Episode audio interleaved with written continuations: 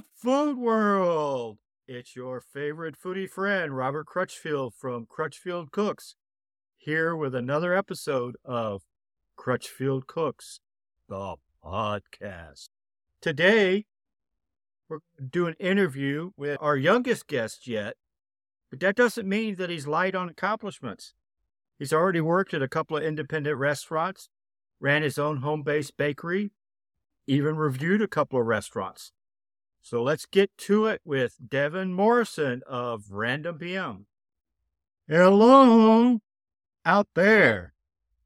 I'm here with Devin Morrison, the producer and host of the Random PM podcast, which is very much a friend of this podcast, but that's not why he's here.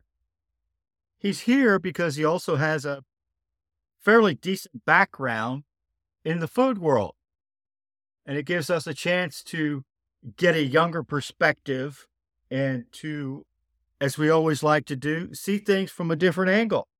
Devin, you worked on a, in, a, in a couple of different independent restaurants. One was a Q restaurant. The other one was a diner slash craft burger kind of place. Which one you think was the more chill, more fun place to work?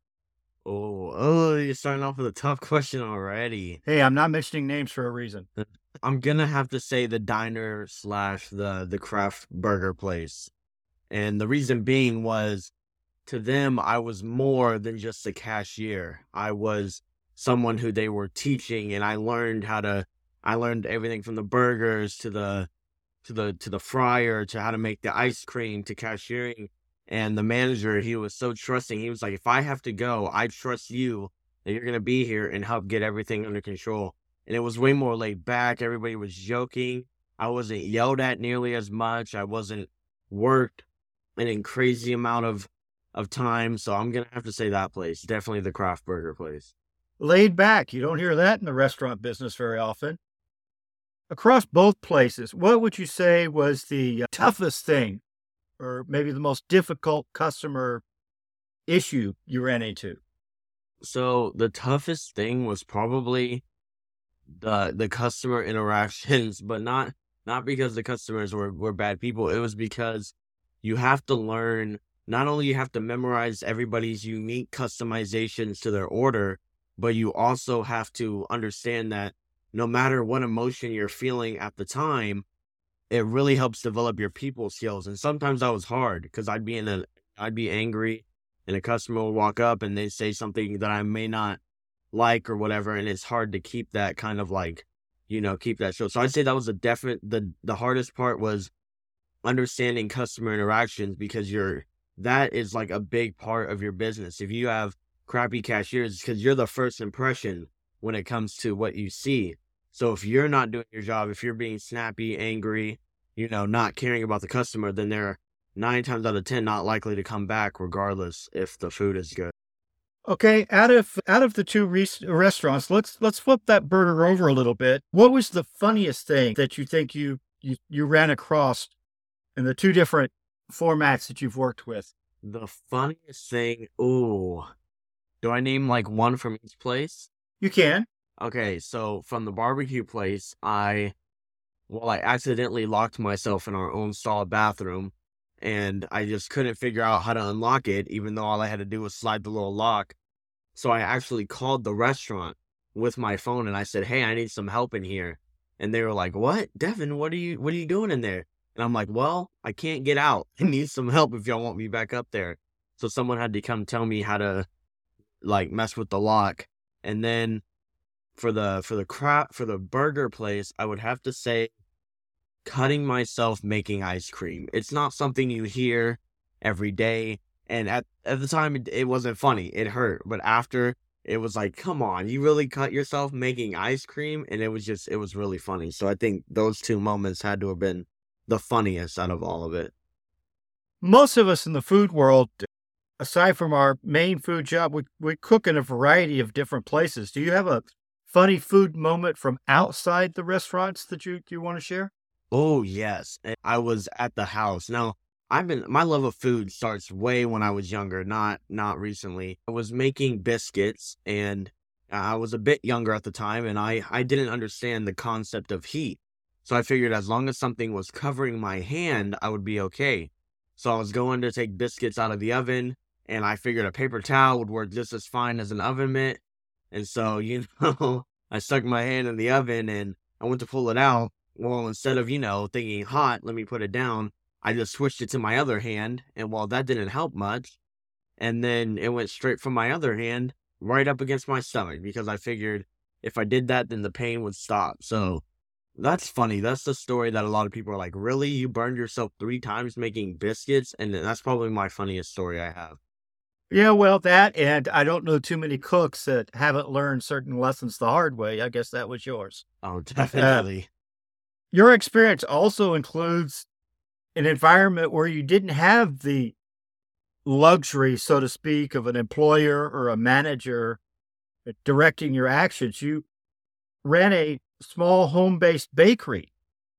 Oh, yeah. First of all, tell us a little bit about the, the signature dish there, the crownie, and how that came about. So I was actually I was at the pool with with me and my brothers and my dad, and we were all swimming and playing.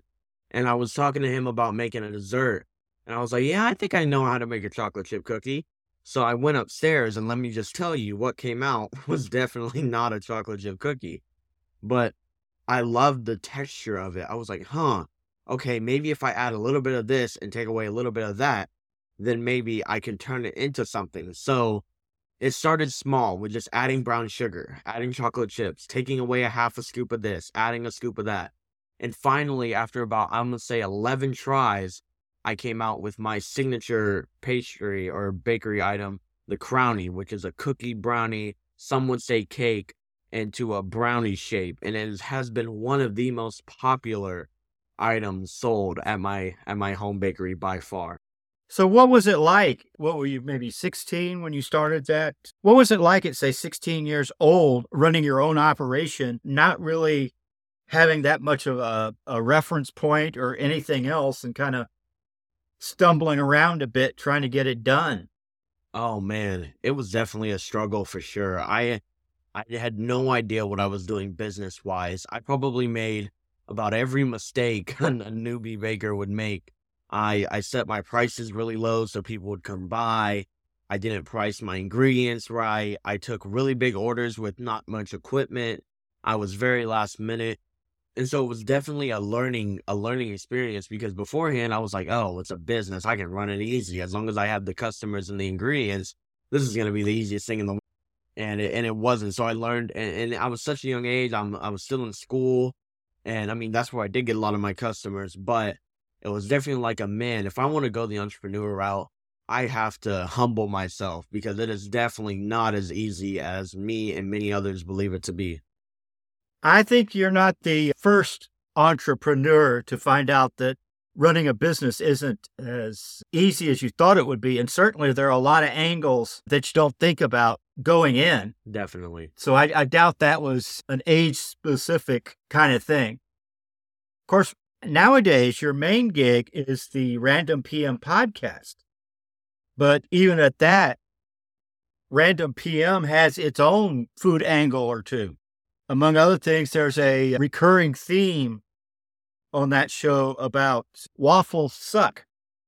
Why, why don't you tell us a little bit about how that that came into being and, and tell us a little bit about that? It's not really a motto, but that saying that's made its way onto not only your podcast, but t shirts and all manner of things. Oh man. So I'm gonna be honest. I I think it started with one of my best friends. We were just talking and he was like, Yeah, we're gonna and I think I was staying at his house and he was like, Yeah, we're gonna have waffles. And I was like, No, waffles suck, pancakes. And then I figured, you know, by the time we had this discussion, I already had about, I'll say 500 listeners. So I figured, you know what? I'm gonna bring it to the people. So I did, and we made a whole episode about it. And well, the the decision was definitely split. And so after that, it was just like, man, what literally is better, pancakes or waffles? So we dug into the facts I've had over at least five guests where I ask the question and we talk about it. And it's just now when people see me, the first thing they go is waffles suck. And then it's how's your day? Or it's pancakes suck. How's your day? And it's just become such a motto And I love it honestly because it's something small. It's not like something that could cause actual conflict. And it's just like, haha, yeah. And then one time I was at church and I got caught eating a waffle. I got caught red handed and someone took a photo of me and that's just how it happened, Photoshop. So I was like, you know what, that'd be a funny piece of merch. And so we just threw it on, threw it on a t-shirt and now it's a staple. Now when people see me, it's just waffles or pancakes. And when I have guests on, they they wait for the question. They're like, okay, when are you gonna ask it? When are you gonna ask it? And then when I tell them, they're like, oh my gosh, well, first of all, French toast. Or first of all, you're totally wrong. Or first of all, you're my hero and idol. It's pancakes. So that's definitely how it went along. But yeah, so that's how that started. The other part of your food background is you have you have written a restaurant review or two. What's it like walking into somebody else's house, so to speak, sampling what they've got going on and trying to explain it to somebody else? It is one of the best feelings I think I've had because beforehand I would walk in a restaurant, I wouldn't really how it looked, how it how it was. I was just there to get food. But I failed to realize that for a majority of people, that is their life and their pride and their passion is put into the restaurant. So I feel it is a great honor on my end to go in there and tell them, hey, you're doing an amazing job. Now let me bring other people into basically your personification of passion, your place, your your kingdom, so to speak. And so I loved going in there and looking at all the di- it gave me a different perspective. I don't go walk in there and say, let me get a hamburger and then sit down and eat it. It's wow. Look at how they organize the table. Wow, look at the graphics on the wall let's see, how is Miss Susie treating the customers? You know, stuff like that. And then not only that, but it was a bonding experience because I got to go and eat with with you because I know you have your your food blog as well, and it was just so incredible that we got to bond and talk about stuff and compare reviews. And honestly, if if I looking back, I would definitely have pursued it a bit more had I fully realized how I felt at the time. A lot of people don't so much see themselves as restaurant reviewers as they do restaurant critics. And the problem with the people that come the, from the perspective of being a restaurant critic, they feel they have to find something negative, which of course is a particular issue for your, your local independent restaurants where whatever it is you say may be the only real publicity they get. How do you feel about that perspective where people feel like they eh, eh, they're duty bound to find something negative about every place they walk into? Oh no, I definitely don't agree with that. I mean, there now there is a line, and I feel like there's a line with a lot of things. If you go in there and like the cashiers are cussing you out, or you find things in your food that should not be in your food, I definitely think you should point that out. However, and I don't like the word critiquing I do like constructive, like constructive criticism, I guess, in a way of like, okay, say you don't like things on the on the wall or something. If you don't have anything negative, or if you don't have anything nice to say about it, just don't throw it in there. You don't have to bring them down because of you don't like the color scheme or something like that. So I believe you shouldn't go into because when you go into that mindset, you're automatically going to be looking for all the things that are wrong. I have to find something. But if you go in there thinking, all right, what am I gonna like going there with a fresh, open, clean mind, I feel like you really give them an equal chance to show you why they run their restaurant and how they run it and why their passion is so great. So I don't think I definitely don't like it when people go in there going, all right, what am I going to find wrong? What is wrong? I just don't, I don't agree with that. Just about any of us culinarians, as we're called, get into this not because, not necessarily because we love to cook, but we love to eat. First of all, when you're in a kitchen that's not a, a professional kitchen where you're not dealing with things that people order, where you maybe you're just making something for yourself. What's one of your first what's one of your favorite things to cook? Oh, favorite things to cook. I'm gonna have to say Hmm, that's a good question. I love making spaghetti. Not it is a simple but yet staple. It is something a lot of households have, either spaghetti or or any type of chicken dish. I like like the other day I had grilled chicken with macaroni and green beans. I love chicken and stuff, especially chicken skin. I know it's weird. I know some of y'all may comment on that, but I love anything chicken. I love chicken. Well, if there's anything that uh, I love more than cooking, of course, it's eating. Is it any different with what would be your favorite thing to eat? Oh, yes, definitely. Because chicken, sometimes it'd be taking a, a bit too long. I love to eat. And honestly, this this isn't good for you, and I apologize, but I love eating things that are, you know, quick to make. Like, for example, how do I put this? I like so things like cereal or oatmeal or you know, things that are quick to make. I don't like spending too much time in the kitchen if I don't have to. And so I prefer things that are quick to make, like canned goods or waveable things, stuff like that, just because of its quick. I'm a busy guy already as it is. I don't want to spend too much time in the kitchen. Well, it's say you weren't having to cook it to eat it. Say you were going to a restaurant and somebody else did the cooking and somebody else was doing the cleanup. What would you what would be your favorite thing to eat then? Oh, if I don't have to prepare it, it would probably be a pasta type dish. It would be either chicken alfredo or it'd be a spaghetti and meatball or a garlic garlic what is it called? Just any type of pasta. Like I love pasta. I don't know what about it. It's just it, it's something where like you have your noodles and then your sauce is already so many different sauce options and then your toppings. And I love any pasta dish, I would have to say.